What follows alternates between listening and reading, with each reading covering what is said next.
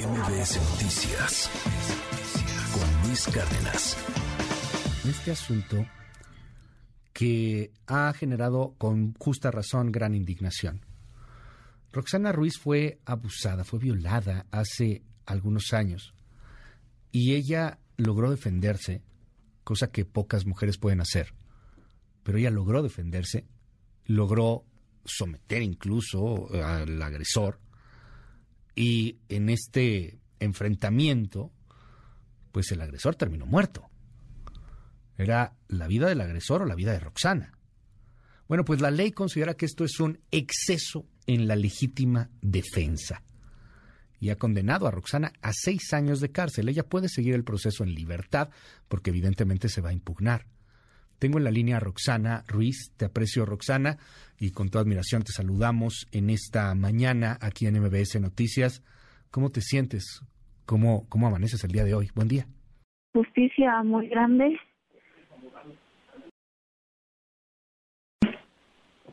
Porque, pues, después de que yo haya sido abusada sexualmente y lo haya expresado desde un principio, no me hayan creído y tuvieron que pasar dos años pero hasta en un juicio una juez pues lo lo afirmara. Y después de eso pues que me sentencien a más de seis años y todavía tengo que pagar una reparación de daño a la familia de mi violador yo creo que que pues no me siento nada nada a gusto con eso. No no es justo no yo digo que las leyes están muy mal no no debería de ser así. Hasta cuándo las mujeres vamos a tener voz y, y nos van a a creer en, el primer momento que nosotros vivimos. Hay muchas mujeres que son abusadas sexualmente y, y callan y no lo dicen, entonces, pues entonces, ¿qué, qué seguridad le da, no, con esto también, este, la justicia a, a las mujeres de que hablen y de que hacen la voz y de que van a ser escuchadas? Vamos a ser escuchadas. ¿Hasta cuándo vamos a ser escuchadas? Dime algo, no no, no, es mi intención revivir ningún asunto ni nada por el estilo, pero creo que es importante para que todos podamos tener estos contextos. Hay mucha gente, muchísima gente que te apoya, pero que también quiere conocer qué fue lo que pasó hace dos años, dos años para tratar de, acceder a la justicia. Es, es un infierno esto. ¿Qué pasó? ¿Quién era este agresor? ¿Quién era este violador? Perdón, no, no lo logro escuchar muy bien. Tenemos ahí un conflicto con la comunicación. Voy a tratar a ver, ¿me, escuchas ahí ya un poco mejor, Roxana? Sí. Ya, perdón, un, un, problema. Tenemos un problema con la llamada de alguna u otra forma. ¿Quién era este agresor, Roxana? Sí, es persona que no, eso es, sucedió más fue la última vez que, que yo vi a este sujeto. Eh, dime, ¿qué, ¿qué fue lo que pasó en aquel momento? Esta agresión en donde tú te defiendes, qué es lo que sucede en ese en ese en esos instantes, en ese momento pues en donde estás peleando por tu vida, tu vida o la de él. Bueno, saliendo yo de trabajar, fui guardé el carro de las papas en donde eh, eh, por ese momento trabajaba y fui a guardar el carro y ya después de eso pues caminé sobre una calle que no había caminado, no era mi ruta. Y ahí me topé una chica y me quedé con ella. Eh, después de eso empezaron a llegar sus demás compañeros de trabajo de la chica, eh, entre ellos Sinaí. Mm. Estuvimos ahí un, buen rato.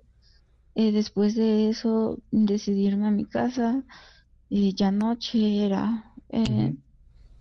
Ese tipo dice que me acompaña porque vive cerca. Entonces acepto pues irme con él. Eh, llego a mi casa, le doy las gracias y dice que si lo voy a dejar afuera como un perro, que si no lo voy a dejar pasar, que ya me acompañó. eh, yo por humanidad lo, lo dejo acceder porque ya era noche, entonces al que al él decirme que lo iban a saltar, que ya era noche y que se le iba a dejar afuera como un perro, eh, pues caía en esos chantajes. Sí, claro. ¿no? A fin de viajes. Y al regresar yo le tengo un lugar donde él se va a dormir. Le digo, me quedé dormida y, y pues me despiertan los jalones de, del, del él, él, va contra ti estando tú acostada, estando tú dormida, claro. Dormida, él me despierta. Cuando yo me... El tipo ya estaba encima de mí, entonces... No. pues a forcejear con él es cuando es el momento en cuanto yo empiezo a defender mi vida. Ya. ¿Qué haces? ¿Lo, lo retiras? ¿Lo empujas? ¿Le golpeas? ¿Qué pasa? Yo eh, jamás lo golpeé en la cabeza. Este, yo intento salir después de que me lo quito de encima. Eh, no, no, no logro salir porque este tipo, cuando ya logro abrir la puerta, este tipo la azota. Entonces, pues estuvimos ahí forcejeando y, y, rodeando la mesa y yo veo una playera y la pongo eh, yo no he declarado, quiero afirmar, entonces no quisiera que eso en vez de beneficiarme me, me afecte. Eh, en el forcejeo nos caemos, este tipo pues ya no se levanta. Eh, supongo que ahí fue cuando el golpe en la cabeza del cual habla. Ya. Pero... Pero a ver, tú te estabas defendiendo al final de cuentas, Roxana. O sea, ¿era, era tu vida o era la vida de él? Él, quería agredirte en, en, el peor momento, tú le diste la confianza. Ajá. Sí, tú, tú le diste toda la confianza y, y él, eh, eh, pues, abusa de esto, te defiende simplemente. ¿Qué opinión te merece esto de que ahora dicen las autoridades que fue un exceso en la legítima defensa? O sea, aceptan que fue legítima defensa, pero dicen, ay, no, te pasaste, nomás le hubieras dado un empujón y ya, ¿no? Sí, eso es, absurdo, eso es tonto, eso no debería de ser. Y los otros violadores y los otros feminicidas, todos esos libres. Si yo no me hubiese defendido, hubiese sido una cifra más en, en los feminicidios que cuentan hoy en día. Y este tipo probablemente seguiría libre, Roxana. Eh, me decías que además te, te, quieren obligar a pagar una reparación del daño a la familia de este sí, a mí nunca me aceptaron la eh, como víctima.